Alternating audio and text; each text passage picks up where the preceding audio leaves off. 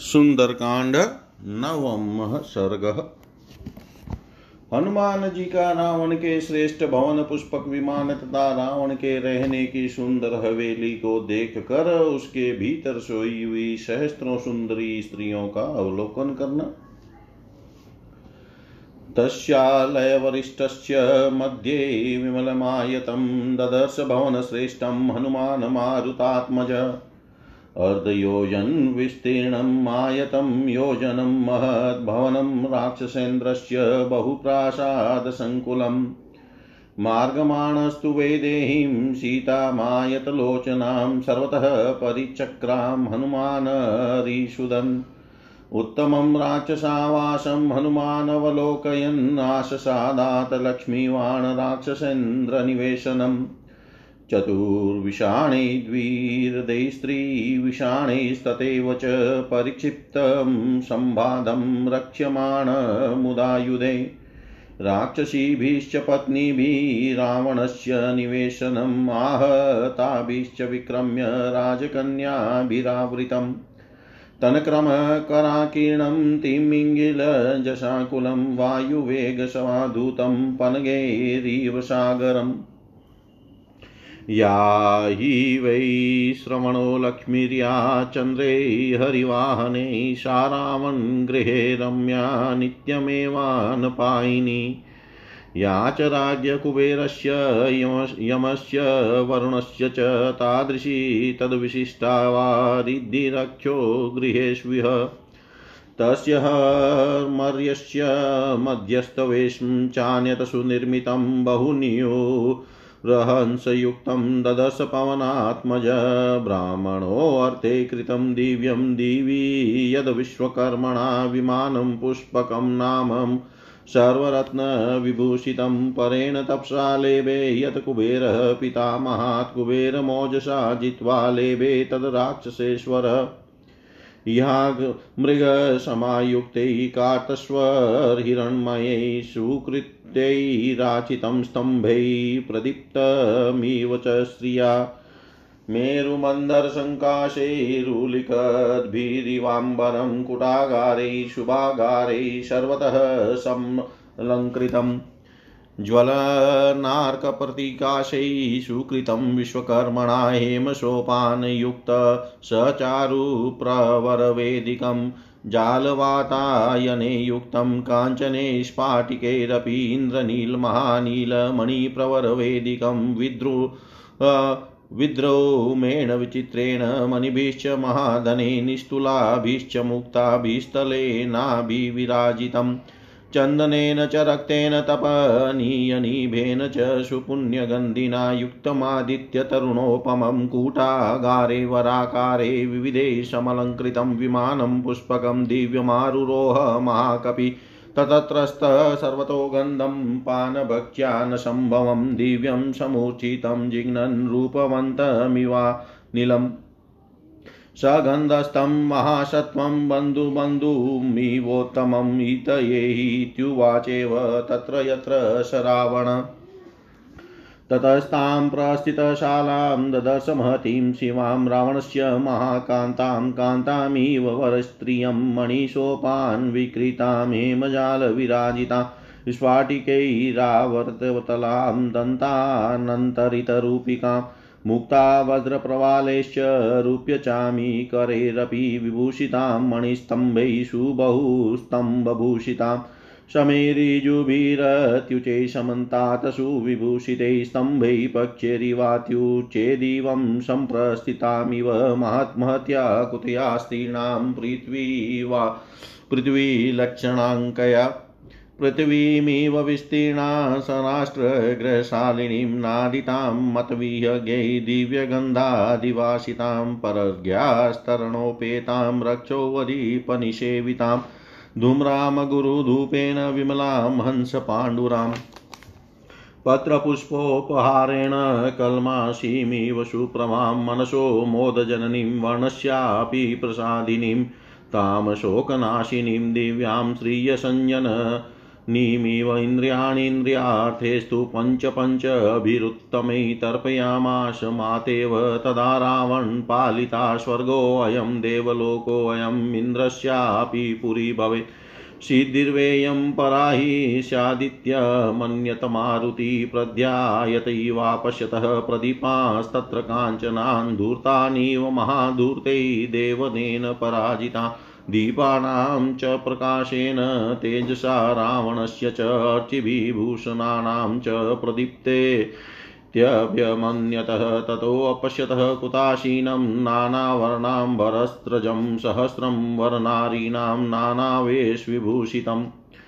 परिवृत्ते अर्धरात्रे तु पाननिन्द्रावसङ्गतं क्रीडित्वोपरतं रात्रो प्रसुप्तं बलवत तदा ततः प्रसुप्तं वीरुरुचे निशब्दान्तर्भूषितं निशब्दहंसभ्रमरं यदा पद्मवनं महत्।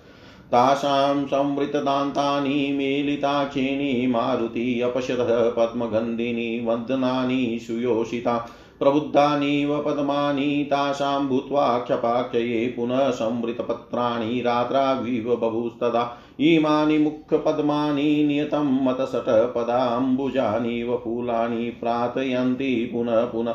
इति वामन्यतः श्रीमानुपपत्यामाकपिमेनेहि गुणस्थानि।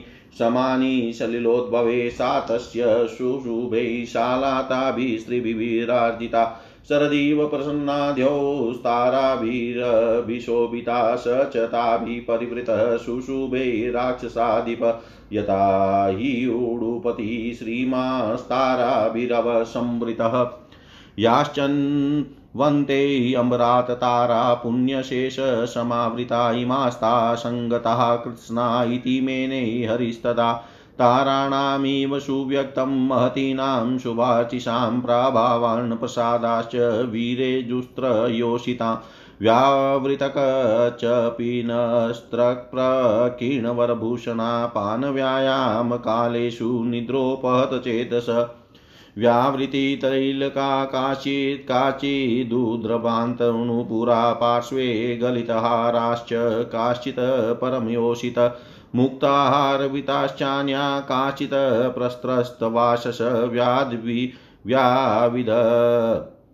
सनादामा किशोर्य इव वाहिता अकुण्डलधरा राश्चान्या विच्छिन्नमृदितस्र ज गजेन्द्रमृदिता फूलालता इव महावने चन्द्रांशुकिरणाभाष्यहाराकाशाञ्चिदुगता हंसा इव बभूषुप्तास्तन्मध्येषु योषितामपराशां च वैदूर्यां कादम्बा इव पक्षिण हेमसूत्राणि चान्यासां चक्रवाका इवाभवन् हंसकारन्वोपेताश्चक्रवाकोपशोभिता इव तारेजुर्जगनैः पुलिनैरिव किङ्किणीजालशङ्काशास्ता हेम विपुलाम्बुजा भावग्राहा यशस्थिरा सुप्ता नद्य इवाबुभु इवाबभू मृदुष्वङ्गेषु कांसाचितः कुचाग्रेषु च संस्थिता बभूभूषणानीव शुभाभूषणराजय शुङ्कान्ताश्च कांसाचिन्मुखमारुत्तकम्पिता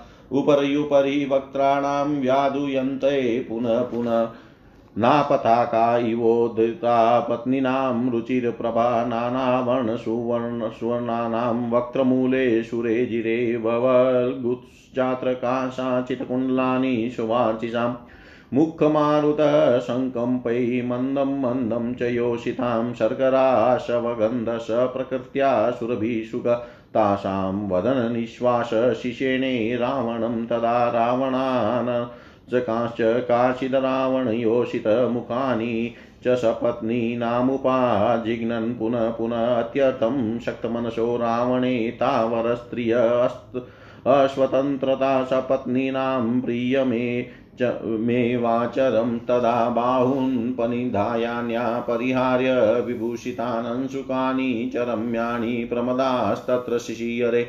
अन्या चान्यस्यास्तस्या काचित् पुनः पुनर्भजम् अपरा त्वङ्गमन्यस्तास्तस्याश्चाप्यपराकुचो ऊरुपार्श्वकटिपृष्ठमन्योन्यस्य समाश्रिता परस्परनिविष्टाङ्ग्यो मदस्नेहवशानुगा अन्योन्यस्याङ्गसंस्पर्शात् प्रीयमाणा सुमध्यमा एकीकृतभुजा सर्वासु सुपुस्तत्र योषिता अन्योन्यभुजसूत्रेण स्त्रीमाला घृता घृता घृतिता हि सा मालेव घृतिता सूत्रे शुशुभे मतषट्पदा लतानां, माधवे माशी फूलानां वायुसेवनात् अन्योन्यमाला घृतिनं संसक्तकुसुमोच्चयं प्रतिवेष्टितशुस्कन्धमन्योन्यभ्रमराकुलम् आशितवनमिवोद्भूतं स्त्रीवर्णं रावणस्य ततः। उचितेष्वपि सुव्यक्तं न तासां योषितां तदा विवेकशक्य आदातुं भूषणाङ्गाम्बरस्रजां रावणे सुखसंविष्टे ता स्त्रियो विविधप्रभा ज्वलन्तः काञ्चना अं दीपा प्रेक्षन्तो निमिषा इव राजसी विप्रदेत्यानां गन्धर्वाणां च योषितरक्षसां चाभवन कन्यास्तस्य कां वसङ्गता। युद्धकामेन ता सर्वा रावणेन हृता स्त्रिय समदा मदनेनैव मोहिता काचिदागता। न तत्र काश्चित् प्रमदा प्रशय्यं वीर्योपपनेन गुणेन लब्धा न चान्यकामापि न चान्यपूर्वा विना वराहां जनकात्मजां तु। न चाकुलिनां न च हीनरूपा नादक्षिणा नानुपचारयुक्ता भार्या भवत तस्य न हिनसत्त्वा न चापि कान्तस्य न कामनीया। बभूव बुद्धिस्तु हरीश्वरस्य यदीदृशी राघवधर्मपत्नी इमा महाराज राक्षस राजभार्या सुजातमस्येति साधुबुद्धे पुनश्च सोऽचिन्त्य दातरूपो ध्रुवं विशिष्टा गुणतो हि सीता। अथायमस्यां कृतवान् महात्मा लङ्केश्वरकष्टमनार्यकर्म। लङ्केश्वरकष्टमनार्यकर्म। लङ्केश्वर कष्टमनार्यकर्म। लंकावर्ती सर्वश्रेष्ठ महान ग्रह के मध्य भाग में पवन पुत्र हनुमान जी ने देखा, एक उत्तम भवन शोभा पा रहा है वह बहुत ही निर्मल एवं विस्तृत था। उसकी लंबाई एक योजन की और चौड़ाई आधे योजन की थी। राक्षस राज रावण का वह विशाल भवन बहुत सी अटालिकाओं से व्याप्त था। विशाल लोचना विदेह नंदनी, सीता की खोज करते हुए शत्रुसुदन हनुमान जी उस भवन में सब और चक्कर लगाते फिरे। बल वैभव से संपन्न हनुमान राक्षसों के उस उत्तम आवास का अवलोकन करते हुए एक ऐसे सुंदर ग्रह में जा पहुँचे, जो राक्षस राज रावण का निजी निवास स्थान था। चार दांत और तीन दांत वाले हाथी इस विस्तृत भवनों को चारों ओर से घेर कर खड़े थे और हाथों में हथियार लिए हुए बहुत से राक्षस उसकी रक्षा करते थे। रावण का वह मल उसकी राक्षस जातीय पत्नियों तथा पराक्रम पूर्वक हर कर लाई हुई राजकन्याओं से भरा हुआ था। इस प्रकार नर नारियों से भरा हुआ वह कोलाहल पूर्ण भवन नाके और मगरों से व्याप्त तिमिलंगों और मत्स्यों से पूर्ण वायु वेग से विक्षुब्ध तथा सर्पों से आवृत महासागर के समान प्रतीत होता था। जो लक्ष्मी, कुबेर, चंद्रमा और इंद्र के यहाँ निवास करती हैं, वे ही और भी सुरम्य रूप से रावण के घर में नित्य ही निश्चल होकर रहती थी। जो समृद्धि महाराज कुबेर यम और वरुण के यहाँ दृष्टि गोचर होती है, वही अथवा उससे भी बढ़कर राक्षसों के घरों में देखी जाती थी। उस एक योजन लंबे और आधे योजन चौड़े महल के मध्य भाग में एक दूसरा भवन पुष्पक विमान था, जिसका निर्माण बड़े सुंदर ढंग से किया गया था। वह भवन बहुसंख्यक मत वाले हाथियों से युक्त था। पवन कुमार हनुमान जी ने फिर उसे देखा। वह सब प्रकार के रत्नों से विभूषित पुष्पक नामक दिव्य विमान स्वर्ग लोक में विश्वकर्मा ने ब्रह्मा जी के लिए बनाया था। कुबेर ने बड़ी भारी तपस्या करके उसे ब्रह्मा जी से प्राप्त किया और फिर कुबेर को बलपूर्वक परास्त करके राक्षस राज रावण ने उसे अपने हाथों में ले कर लिया। उसमें भेड़ियों की मूर्तियों से युक्त सोने चांदी के सुंदर खंबे बनाए गए थे, जिनके कारण वह भवन अद्भुत कांति से उदीप्त सा हो रहा था। उसमें सुमेरु और मंद्राचल के समान ऊँचे अनेकानेक गुप्त ग्रह और मंगल भवन बने थे, जो अपनी ऊंचाइयों से आकाश में रेखाशी खींचते हुए जान पड़ते थे। उनके द्वारा वह विमान सब और से सुशोभित होता था। उनका प्रकाश अग्नि और सूर्य के समान था। विश्वकर्मा ने बड़ी कारीगरी से उसका निर्माण किया था। उसमें सोने की सीढ़ियाँ और अत्यंत मनोहर उत्तम वेदियाँ बनाई गई थी। सोने और स्फटिक के झरोके और खिड़कियाँ लगाई गई थी। इंद्रनील और महानील मणियों की श्रेष्ठतम वेदियाँ रची गई थी। उसकी फर्श विचित्र मूँगे, बहुमूल्य मणियों तथा अनुपम गोल गोल मोतियों से जड़ी गई थी, जिससे उस विमान की बड़ी शोभा हो रही थी।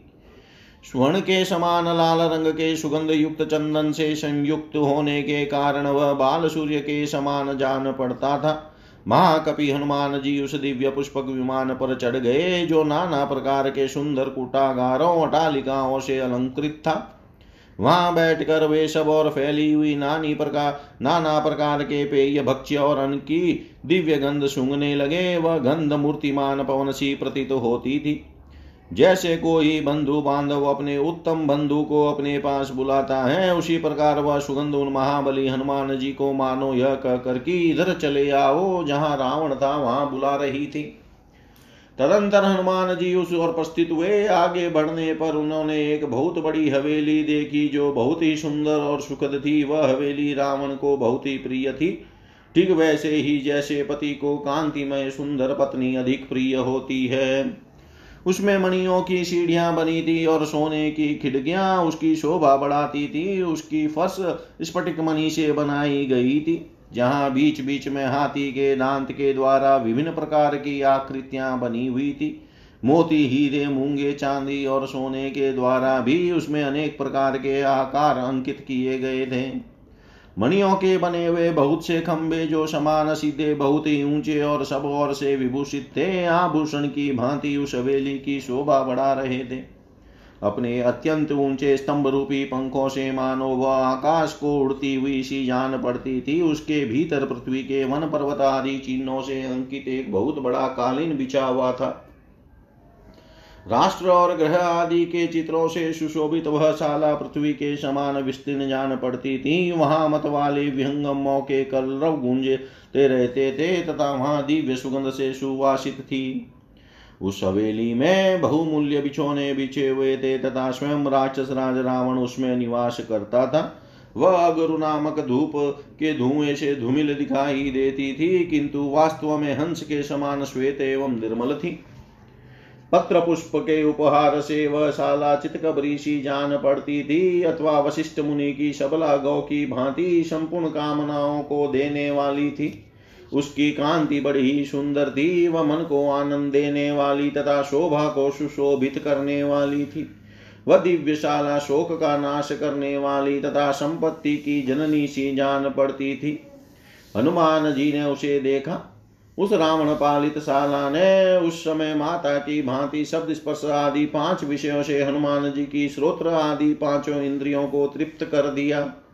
उसे देख कर हनुमान जी यह तर्क वितर्क करने लगे कि संभव है यही स्वर्ग लोक या देवलोक हो। यह इंद्र की भी पूरी हो सकती है अथवा यह परम सिद्धि ब्रह्म लोक की प्राप्ति है। हनुमान जी ने उस शाला में स्वर्णमय दीपकों को एक तार जलते देखा, मानो वे ध्यान मग्न हो रहे हो।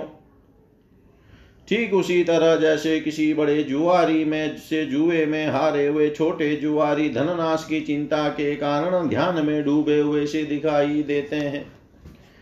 दीपकों के प्रकाश रावण के तेज और आभूषणों की कांति से वह सारी हवेली जलती हुई सी जान पड़ती थी। तदंतर हनुमान जी ने कालीन पर बैठी हुई सहस्त्र सुंदरी स्त्रियाँ देखी, जो रंग बिरंगे वस्त्र और पुष्पमाला धारण की अनेक प्रकार की वेशभूषाओं से विभूषित थी। आधी रात बीत जाने पर वे क्रीड़ा से उपरत हो, मधुपान के मद और निद्रा के वशीभूत हो, उस समय गाढ़ी नींद में सो गई थी। उन सोई हुई सहस्त्रों नारियों के कटी भाग में अब कर घनी, कर धनी की खनखनाहट का शब्द नहीं हो रहा था। हंसों के कलरव तथा भ्रमरों के गुंजारव से रहित विशाल कमल वन के समान उन सुप्त सुंदरियों का समुदाय बड़ी शोभा पा रहा था। पवन कुमार हनुमान जी ने उन सुंदरी युवतियों के मुख देखे, जिनमें कमलों की सी सुगंध फैल रही थी। उनके दांत ढके हुए थे और आँखें मूंद गई थी। रात्रि के अंत में खिले हुए कमलों के समान उन सुंदरियों के जो मुखार बिंद हर्ष से उत्पुल दिखाई देते थे, वे ही फिर रात आने पर सो जाने के कारण मुंदे हुए दल वाले कमलों के समान शोभा पा रहे थे। उन्हें देखकर श्रीमान महाकपि हनुमान यह संभावना करने लगे कि मत वाले भ्रमर प्रफुल्ल कमलों के समान इन मुखार विंदों की प्राप्ति के लिए नित्य ही बारंबार प्रार्थना करते होंगे। उन पर सदा स्थान पाने के लिए तरसते होंगे, क्योंकि वे गुण की दृष्टि से उन मुखार विंदों को पानी से उत्पन्न होने वाले कमलों के समान ही समझते थे। रावण की वह हवेली उन स्त्रियों से प्रकाशित होकर वैसी ही शोभा पा रही थी, जैसे शरत काल में निर्मल आकाश ताराओं से प्रकाशित और सुशोभित होता है। उन स्त्रियों से गिरा हुआ राक्षस राज, रावण ताराओं से घिरे हुए कांतिमान नक्षत्रपति चंद्रमा के समान शोभा पा रहा था। उस समय हनुमान जी को ऐसा मालूम हुआ कि आकाश स्वर्ग से भोगा वशिष्ठ पुण्य के साथ जो ताराएँ नीचे गिरती है, वे सब की सब मानो यहाँ इन सुंदरियों के रूप में एकत्र हो गई है। क्योंकि वहाँ उन युवतियों के तेज वर्ण और प्रसाद स्पष्टतः सुंदर पवा वाले महान तारों के समान ही सुशोभित होते थे। मधुपान के अनंतर व्यायाम नृत्य गान क्रीड़ा आदि के समय जिनके केस खुलकर बिखर गए थे, पुष्पमालाएँ मर्दित होकर छिन्न भिन्न हो गई थी और सुंदर आभूषण भी शिथिल होकर इधर उधर खिसक गए थे, वे सभी सुंदरियाँ वहाँ निंद्रा से अचेत सी होकर सो रही थी। किन्हीं के मस्तक की सिंदूर, कस्तूरी आदि की वेदियाँ पूछ गई थी। किन्हीं के पर पैरों से निकलकर दूर जा पड़े थे तथा किन्हीं सुंदरी युवतियों के हार टूटकर उनके बगल में ही पड़े थे। कोई मोतियों के हार टूट जाने से उनके बिखरे दानों से आवृत थी। किन्हीं के वस्त्र खिसक गए थे और किन्हीं की करघनी के करधनी के लड़े टूट गई थी। वे युक्तियाँ बोझ ढोकर थकी हुई अश्व जाति की नई बछेड़ियों के समान जान पड़ती थी। किन्हीं के कानों के कुंडल गिर गए थे किन्हीं के पुष्पमालाएँ मछली जाकर छिन्न भिन्न हो गई थी। इससे वे महान वन में गजराज द्वारा दली मली गई फूली लताओं के समान प्रतीत होती थी। किन्हीं के चंद्रमा और सूर्य की किरणों के समान प्रकाशमान हार उनके वक्ष स्थल पर पड़कर उभरे हुए प्रतीत होते थे। वे उन युवतियों के स्तन मंडल पर ऐसे जान पड़ते थे, मानो वहाँ हंस सो रहे हो। दूसरी स्त्रियों के स्तनों पर नीलम के हार पड़े थे, जो कानम जल काक नामक पक्षी के समान शोभा पाते थे, तथा अन्य स्त्रियों के उरोजों पर सोने के हार थे। वे चक्रवाक पुरख खाव नामक पक्षियों के समान जान पड़ते थे इस प्रकार वे हंस कारंडव जलकाक तथा चक्रवाकों से सुशोभित नदियों के समान शोभा पाती थी। उनके जगन प्रदेश उन नदियों के तटों के समान जान पड़ते थे। वे सोई हुई सुंदरियाँ वहाँ सरिताओं के समान सुशोभित थी। किंकनियों घुंघरों के समूह उनके मुकुल के समान प्रतीत होते थे। सोने के विभिन्न आभूषण ही वहाँ बहुसंख्यक स्वर्ण कमलों की शोभा धारण करते थे। भाव सुप्तावस्था में भी वासनावश होने वाली श्रृंगार चेष्टाएँ ही मानो ग्राह थे तथा यश कांति ही तट के समान जान पड़ते थे। किन्हीं सुंदरियों के कोमलंगों में तथा कूचों के अग्रभाग पर उभरी हुई आभूषणों की सुंदर रेखाएँ नए गहनों के समान ही शोभा पाती थी। किन्हीं के मुख पर पड़े हुए उनकी झीनी साड़ी के अंचल उनकी नाशिका से निकली हुई सांस से कंपित हो बारंबार हिल रहे थे। नाना प्रकार के सुंदर रूप रंग वाली उन रावण पत्नियों के मुखों पर हिलते हुए वे अंचल सुंदर कांति वाली फहराती हुई पताकाओं के समान शोभा पा रहे थे। वहाँ किन्हीं किन्हीं सुंदर कांतिमती कामिनियों के कानों के कुंडल उनके निश्वास जनित कंपन से धीरे धीरे हिल रहे थे। उन सुंदरियों के मुख से निकली हुई स्वभाव से ही सुगंधित श्वास वायु शर्करा निर्मित आशव की मनोहर गंध से युक्त हो और भी सुगंध बनकर उस समय रावण की सेवा करती थी। रावण की कितनी ही तरुण पत्नियाँ रावण का ही मुख समझकर बारंबार अपनी शौतों के ही मुखों को सूंघ रही थी। उन सुंदरियों का मन रावण में अत्यंत आसक्त था, इसलिए वे आसक्ति तथा मदिरा के वश में मद से परवश हो उस समय रावण के मुख के ब्रह्म से अपनी सौतों का मुख सुनकर उनका प्रिय ही करती थी, अर्थात वे भी उस समय अपने मुख संलग्न हुए उन सौतों के मुखों को रावण का ही मुख समझकर उसे सूंघने का सुख उठाती थी। अन्य मदमत युवतियाँ अपने वलय विभूषित भुजाओं का ही तकिया लगाकर तथा कोई कोई सिर के नीचे अपने सुरम्य वस्त्रों को ही रखकर वहाँ सो रही थी। एक स्त्री दूसरी स्त्री की छाती पर सिर रखकर सोई थी तो कोई दूसरी स्त्री उस स्त्री उसकी भी एक महा को ही तकिया बनाकर सो गई थी। इसी तरह एक अन्य स्त्री दूसरी की गोद में सिर रखकर सोई थी तो कोई दूसरी उसकी भी कुचो उसके भी कुचों का ही तकिया लगाकर सो गई थी। इस तरह रावण विषय स्नेह और मदिरा जनित मद के वशीभूत हुई। वे सुंदरियाँ एक दूसरे के उरु पार्श्व कटी प्रदेश तथा पृष्ठ भाग का सहारा ले आपस में अंगों से अंग मिलाए। वहाँ बेसुध पड़ी थी। वे सुंदर कटी प्रदेश वाली समस्त युवतियाँ एक दूसरी के अंग स्पर्श को प्रियतम का स्पर्श मान कर उससे मन ही मन आनंद का अनुभव करती हुई परस्पर बाह से बाह मिलाए सो रही थी। एक दूसरी के बाहुरूपी सूत्र में गूंथी हुई काले काले के वाली स्त्रियों की वह माला सूत में पिरोई हुई मत वाले भ्रमरों से युक्त पुष्पमाला की भांति शोभा पा रही थी। माधव मास, वसंत में मलया नील के सेवन से जैसे खिली हुई लताओं का वन कंपित होता रहता है। उसी प्रकार रावण की स्त्रियों का वह समुदाय निश्वास वायु के चलने से, अंचलों के हिलने के कारण कंपित होता सा जान पड़ता था। जैसे लताएँ परस्पर मिलकर माला की भांति आबद हो जाती है, उनकी सुंदर शाखाएँ परस्पर लिपट जाती है, और इसलिए उसके पुष्प समूह भी आप मिले हुए से प्रतीत होते हैं तथा उन पर बैठे हुए भ्रमर भी परस्पर मिल जाते हैं। उसी प्रकार वे सुंदरियाँ एक दूसरी से मिलकर माला की भांति गूंथ गई थी।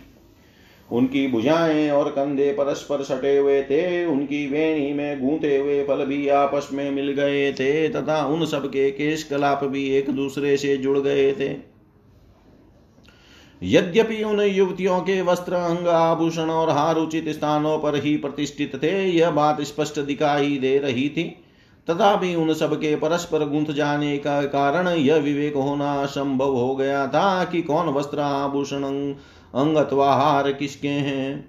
रावण के सुखपूर्वक सो जाने पर वहाँ जलते हुए स्वर्णमय प्रदीप उन प्रत्येक प्रकार की कांति वाली कामिनियों को मानो एक टक दृष्टि से देख रहे थे। राजस्यों भ्रमर्षियों देत्यों, गंधर्वों तथा राक्षसों की कन्याएँ काम के वशीभूत होकर रावण की पत्नियाँ बन गई थी। उन सब स्त्रियों का रावण ने युद्ध की इच्छा से अपहरण किया था और कुछ मद मत रमणिया कामदेव से मोहित होकर स्वयं ही उसकी सेवा में उपस्थित हो गई थी। वहाँ ऐसी कोई स्त्री नहीं थी जिन्हें बल पराक्रम से संपन्न होने पर भी रावण उनकी इच्छा के विरुद्ध बलात्कार लाया हो। वे सब की सब उसे अपने अलौकिक गुण से ही उपलब्ध उपलब्ध हुई थी। जो श्रेष्ठतम पुरुषोत्तम श्री रामचंद्र जी के ही योग्य थी, उन जनक किशोरी सीता को छोड़कर दूसरी कोई ऐसी स्त्री वहाँ नहीं थी जो रावण के सिवा किसी दूसरे की इच्छा रखने वाली हो अथवा जिसका पहले कोई दूसरा पति रहा हो। रावण की कोई भार्या ऐसी नहीं थी, जो उत्तम कुल में उत्पन्न हुई हो, अथवा जो कुरूप अनुदार या कौशल रहित उत्तम वस्त्राभूषण एवं माला आदि से वंचित शक्तिहीन तथा प्रियतम को अप्रिय हो। उस समय श्रेष्ठ बुद्धि वाले वानर राज हनुमान जी के मन में यह विचार उत्पन्न हुआ कि ये महान राक्षस राज रावण की भार्याएँ जिस तरह अपने पति के साथ रहकर सुखी है उसी प्रकार यदि रघुनाथ जी की धर्म पत्नी सीता जी भी इन्हीं की भांति अपने पति के साथ रहकर सुख का अनुभव करती अर्थात यदि रावण शीघ्र ही उन्हें श्री रामचंद्र जी की सेवा में समर्पित कर देता तो यह इसके लिए परम मंगलकारी होता। फिर उन्होंने सोचा, निश्चय ही सीता गुणों की दृष्टि से इन सब की अपेक्षा बहुत ही बढ़ चढ़कर है। इस महाबली लंकापति ने माया में रूप धारण करके सीता को धोखा देकर इनके प्रति यह अपहरण रूप महान कष्टप्रद नीच कर्म किया है। इतिहास रामायणे, वाल्मीकि आदि नवमः सर्ग सर्वं श्रीशां सदाशिवाय अर्पणमस्तु ॐ विष्णवे नम, ॐ विष्णवे नम, ॐ विष्णवे नमः। सुंदरकांड दशम सर्ग हनुमान जी का अंतपुर में सोए हुए रावण तथा गाढ़ निद्रा में पड़ी हुई उसकी स्त्रियों को देखना तथा मंदोदरी को सीता समझकर प्रसन्न होना। तत्र दिव्योपमं मुख्यं स्फाटिकं रत्नभूषितम् अवेक्षमाणो हनुमान ददर्श सेनाशसम् तत्र दिव्योपमं मुख्यं स्फाटिकं रत्नभूषितम् अवेक्षमाणो हनुमान् ददर्श सेनासनम् दान्तकाञ्चन चित्राङ्गै वेदुर्येश वरासने महाहारस्तरणोपेते रूपपनं महादनै। तस्य चेकतमे देशे दिव्यमालोपशोभितं ददश पाण्डुरं छत्रं ताराधिपतिसन्निभं जातरूपपरिक्षिप्तं चित्रभानो सम्प्रभम्। अशोकमाला विततं ददश परमासनं वाल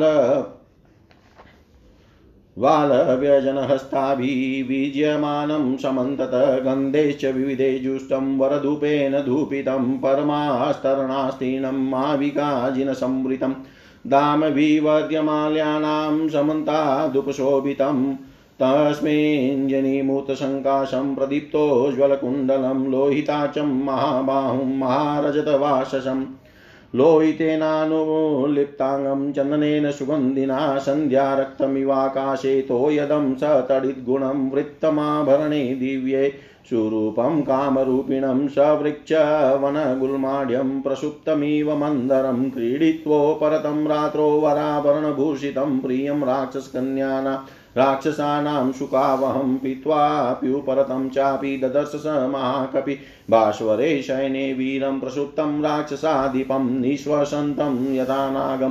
रावणं वानरोत्तम आसाद्य परमोद्विग्न सोपासर्पत सुभित्वत अथारोहणमासाद्य वेदिकान्तर्माश्रित क्षीभं राक्षसशार्दूलं प्रेक्षते स्म महाकपि। शुशुभे राक्षसेन्द्रस्य स्वपतशयनं शुभं गन्धहस्तिनि संविष्टे। यथा प्रस्त्रवणं महत्। काञ्चनाङ्गनसन्नद्धो ददर्श स महात्मन विक्षिप्तुराक्षसेन्द्रस्य भुजवान्द्रिध्वजोपमो एरावतविषाणाग्रैरापीडन्कृतव्रणौ वज्रो लिखितपिन्नांशो विष्णुचक्रपरीक्षतो पीनौ सम सुजान्तांशो सङ्गतो बलसंयुतो सुलक्षणा काङ्गुष्टिष्वङ्गुलीयकलक्षितो सहन्तो परिधाका परिघाकारो वृत्तो करिको करोपमो विक्षिप्तौ शयने शुभ्रै विभो विवोरगो सशक्षतजल्पकल्पेन सुषितेन सुगन्धिना चन्दनेन परार्ध्येन स्वप्नु स्वनुलिप्तो स्वलङ्कृतो उत्तमस्त्रीविमृदितो गन्धोत्तमनिषेवितो यक्षपन्नगन्धर्वदेवदानवराविणो ददर्श स कपिस्तस्य बाहुशयनसंस्थितो मन्दरश्चान्ते सुप्तो महाहीरुषिताविव ताभ्यां च परिपूर्णाभ्यामुवाभ्यां राक्षसेश्वर शुशुभे अचलसङ्काश शृङ्गाभ्यामिव मन्दर चतुर्पूनागसुरभीव कुलोत्तमसंयुतमृष्टानरसंयुक्तपानगन्धपुरसर तस्य राक्षसराजस्य निश् चक्राममहामुखाशयानस्य विनिश्वास पुरयन्निव तद्गृहं मुक्ता मणिविचित्रेण काञ्चनेन विराजिता मुकुटेनापवृतेन कुण्डलोज्ज्वललिताननम्।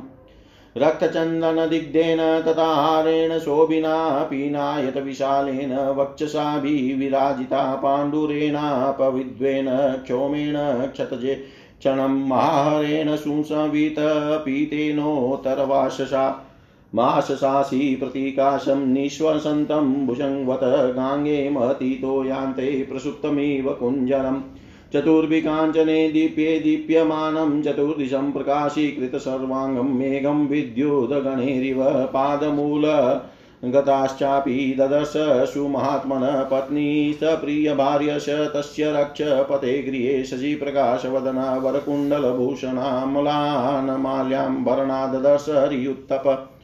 नित्यवादित्रकुशला राक्षसेन्द्रभुजाङ्कपा वराभरणधारिण्यो निशना ददर्शे कपि वज्रवैदुर्यगर्वाणि श्रवणान्तेषु योषितां ददर्शतापनीयानि कुण्डलान्यङ्गा दानि च तासां चन्द्रोपमै वक्त्रे शुभे ललितकुण्डले विरराजविमानं तनभस्तारागणैरिव मदव्यायामगिन्नास्ता राक्षसेन्द्रस्य योषित तेषु तेष्वकाशेषु प्रसुप्तास्तनुमध्यमाङ्गहारेस्तथैवान्या कोमले नृत्यशालिनी विन्यस्तशुभसर्वाङ्गी प्रसुप्ता वरवर्णिनि।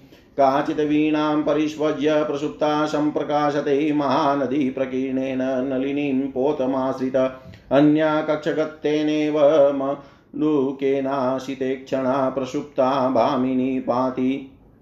बालपुत्रेव वत्सला पटहं चारु सर्वाङ्गी न्यस्ते शेते शुभस्तनि। चिरस्य रमणं लब्ध्वा परिष्वज्येष कामिनि। कचित् विना परिष्वज्य सुप्ता कमललोचना वरं प्रियतमं गृहं सकामेव हि कामिनि। विपञ्ची परिगृहाण्या नियता नृत्यशालिनी निद्रावशमनुप्राप्ता सकान्तेव भामिनि।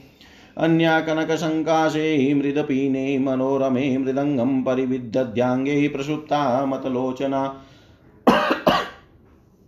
भुजपाशान्तरस्तेन कचकेन कशोदरी पनवेन सहानिध्या सुप्ता मदकृतश्रमा डिण्डिं डिण्डिमं परिगृहाण्यां तथैवासक्तडिण्डिमा प्रसुप्ता तरुणं वत्समुपगूयो वामिन भामिनी काचिदाण्डम्बरं नारी भुजसम्भोगपीडितं कृत्वा कमलपत्राक्षी प्रसुप्ता मदमोहिता कलशिमपविद्वान्या प्रसुप्ता भाति भामिनी वसन्ते पुष्पशबला मालेव परिमार्जिता पाणिभ्यां च कूचो काचित् स्वर्णकलशोपमौ उपगूयां बलां सुप्ता निद्राबलपराजिता अन्या कमलपत्राक्षी पूर्णेन्दुसदृशाननान्या मानियं शुश्रोणीम् प्रसुप्ता मदविह्वलात्योध्यानि विचित्राणि परिष्वज्य वरस्त्रिय निपीडय च कूचे सुप्ता कामिन्यकामुकानिव तामा तासामेकान्तविन्यस्तै शयानां शयने शुभे ददशरूपसम्पन्ना मत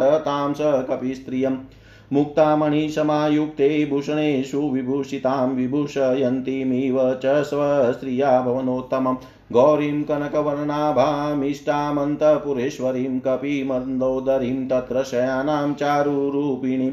स तां दृष्ट्वा महाबाहुभूषितां मारुतात्मज तर्कयामाश शीतेति रूपयौवनसम्पदा हर्षेण महता युक्तो ननन्द हरियुत्तप। आस्फोटयामाश चुचुम्बपूचं ननन् ननन्द चिक्रीडः जगो जगाम स्तम्भना, नरोहनि पपात भूमौ निदशयन् स्वां प्रकृति कपिना।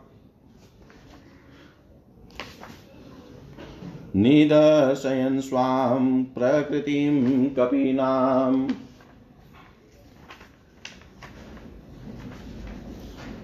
वहाँ, इधर उधर दृष्टिपात करते हुए हनुमान जी ने एक दिव्य एवं श्रेष्ठ वेदी देखी, जिस पर पलंग बिछाया जाता था। वह वेदी स्फटिक मणि की बनी हुई थी और उसमें अनेक प्रकार के रत्न जड़े गए थे।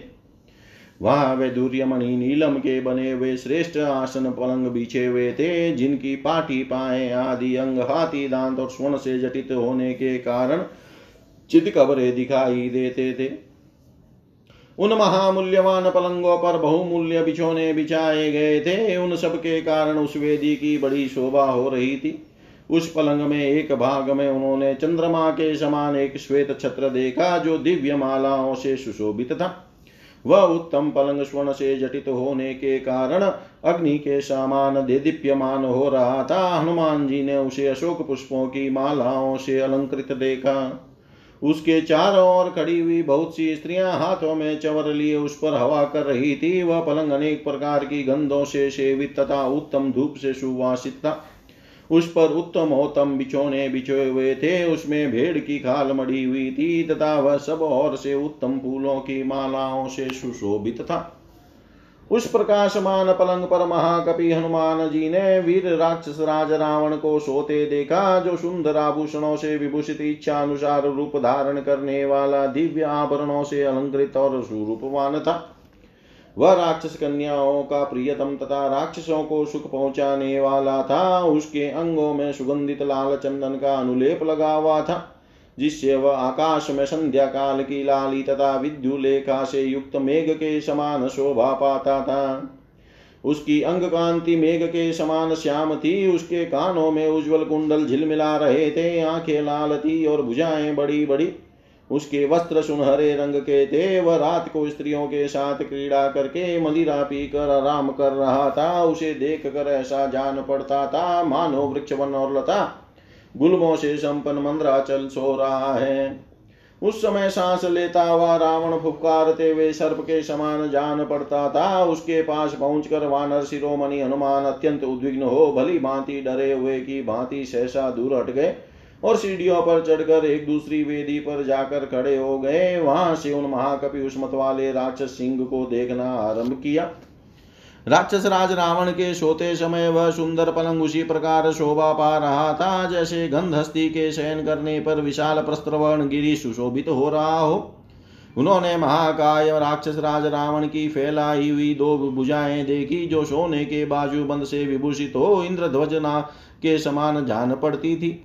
युद्ध काल में उन भुजाओं पर ऐरावत हाथी के दांतों के अग्रभाग से जो प्रहार किए गए थे, उनके आधात का चिन्ह बन गया था। उन भुजाओं के मूल भाग या कंधे बहुत मोटे थे और उन पर वज्र द्वारा किए गए आधात भी के भी चिन्ह दिखाई देते थे। भगवान विष्णु के चक्र से भी किसी समय वे भुजाएँ क्षत विचित हो चुकी थी। वे भुजाएँ सब और से समान और सुंदर कंधों वाली तथा मोटी थी, उनकी संध्या सुदृढ़ थी। वे बलिष्ठ और उत्तम लक्षण वाले नखों और अंगुष्ठों से सुशोभित थी, उनकी अंगुलियाँ और हथेलियाँ बड़ी सुंदर दिखाई देती थी। वे सुकटित एवं पुष्ट परिध के समान गोलाकार तथा हाथी के शुंड दंड की भांति चढ़ाव उतार वाली एवं लंबी थी उस उज्ज्वल पलंग पर फैली वे बाहें पाँच फन पाँच फन वाले दो सर्पों के समान दृष्टि गोचर होती थी। खरगोश के खून की भांति लाल रंग के उत्तम सुशीतल एवं सुगंधित चंदन से चर्चित हुई वे भुजाएँ अलंकारों से अलंकृत थी। सुंदरी युवतियाँ धीरे धीरे उन बाहों को दबाती थी, उन पर उत्तम गंध द्रव्य का लेप लगा हुआ था। वे यक्ष, नाग, गंधर्व, देवता और दानव सभी को युद्ध में रुलाने वाली थी। कपिवर, हनुमान ने पलंग पर पड़ी हुई उन दोनों भुजाओं को देखा। वे मंद्राचल की गुफा में सोए हुए दो रोष भरे अजगरों के समान जान पड़ती थी। उन बड़ी बड़ी और गोलाकार दो भुजाओं से युक्त पर्वताकार, राक्षस राज, रावण दो शिखरों से संयुक्त मंद्राचल के समान शोभा पा रहा था। वहाँ सोए हुए राक्षस राज रावण के विशाल मुख से आम और नाग केसर की सुगंध से मिश्रित मौल सिरी के सुवास से सुवासित और उत्तम मन रस से संयुक्त तथा मधुपान की गंध से मिली हुई जो सौरभ युक्त सांस निकल रही थी, वह उस सारे घर को सुगंध से परिपूर्ण सा कर देती थी। उसका कुंडल से प्रकाशमान मुखारविंद अपने स्थान से हटे हुए हटे हुए मुक्तामणि से जटित होने के कारण विचित्र आभा वाले स्वर्णमय मुकुट से और भी उद्भासित हो रहा था। उसकी छाती लाल चंदन से चर्चित, हार से सुशोभित, उभरी हुई तथा लंबी चौड़ी थी। उसके द्वारा उस राक्षस राज के संपूर्ण शरीर की बड़ी शोभा हो रही थी। उसकी आँखें लाल थी, उसकी कटी के नीचे का भाग ढीले डाले श्वेत रेशमी वस्त्र से ढका हुआ था पीले रंग की बहुमूल्य रेशमी चादर ओढ़े हुए था। वह स्वच्छ स्थान में रखे हुए उड़द के ढेर के समान जान पड़ता था और सर्प के समान साँसें ले रहा था। उस उज्जवल पलंग पर सोया हुआ रावण गंगा की अगाध जल राशि में सोए हुए गजराज के समान दिखाई देता था। उसकी चारों दिशाओं में चार स्वर्णमय दीपक जल रहे थे, जिनकी प्रभा से वह दीप्यमान हो रहा था और उसके सारे अंग प्रकाशित होकर स्पष्ट दिखाई दे रहे थे। ठीक उसी तरह जैसे विद्युत विद्युत गणों से मेघ प्रकाशित एवं परिलक्षित होता है। पत्नियों के प्रेमी उस महाकाय राक्षस राज के घर में हनुमान जी ने उसकी पत्नियों को भी देखा, जो उसके चरणों के आसपास ही सो रही थी। वानर युद्धपति हनुमान जी ने देखा उन रावण पत्नियों के मुख चंद्रमा के समान प्रकाशमान थे। वे सुंदर कुंडलों से विभूषित थी तथा ऐसे फूलों के हार पहने हुए थी जो कभी मुरझाते नहीं थे। वे नाचने और बाजे बजाने में निपुण थी। राक्षस राज रावण की भावों और अंक में स्थान पाने वाली थी तथा सुंदर आभूषण धारण किए हुए थी। कपिवर हनुमान ने उन सबको वहाँ सोती देखा। उन्होंने उन सुंदरियों के कानों के समीप हीरे तथा नीलम जड़े हुए सोने के कुंडल और बाजू बंदे के ललित कुंडलों से अलंकृत तथा चंद्रमा के समान मनोहर, उनके सुंदर मुखों से वह विमानाकार पर्यंक तारिकाओं से मंडित आकाश की भांति सुशोभित हो रहा था। छिनकटी प्रदेश वाली वे राक्षस राज की स्त्रियाँ मद तथा रति क्रीड़ा के परिश्रम से थक कर जहाँ तहां जो जिस अवस्था में थी, वैसे ही सो गई थी।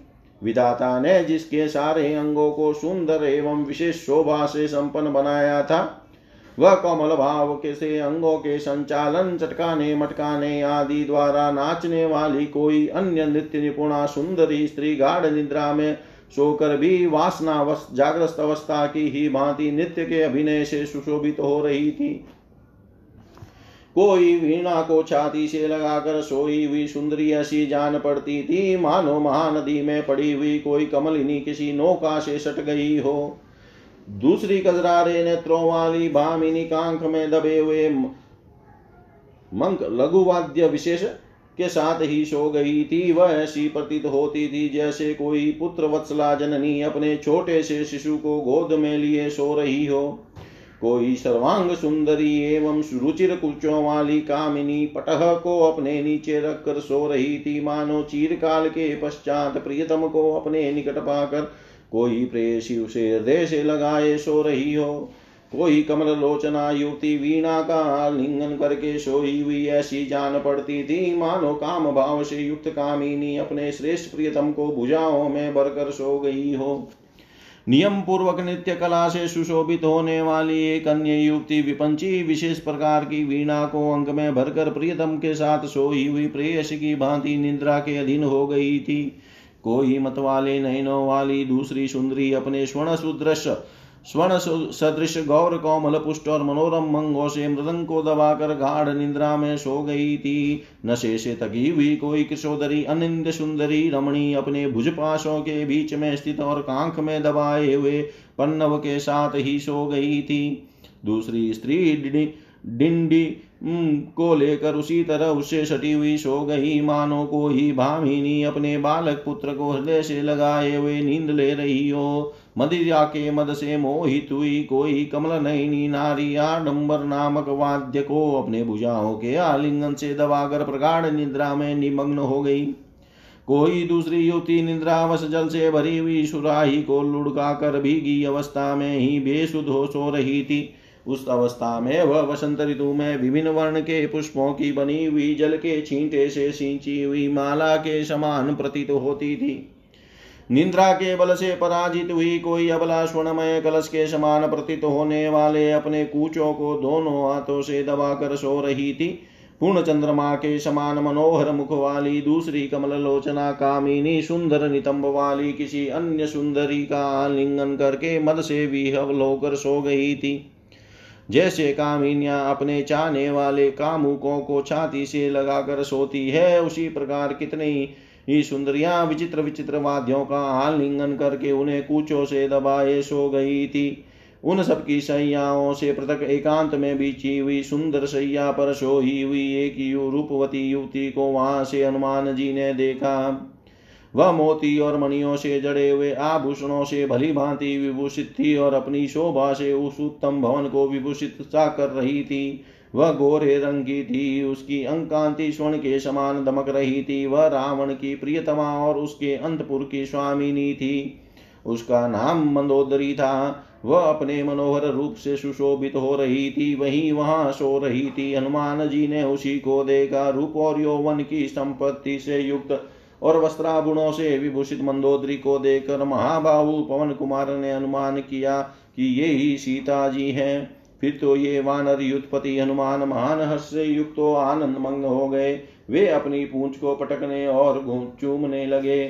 अपनी वानरों जैसी प्रकृति का प्रदर्शन करते हुए आनंदित होने, खेलने और गाने लगे इधर उधर आने जाने लगे। वे कभी खम्भों पर चढ़ जाते और कभी पृथ्वी पर कूद पड़ते थे।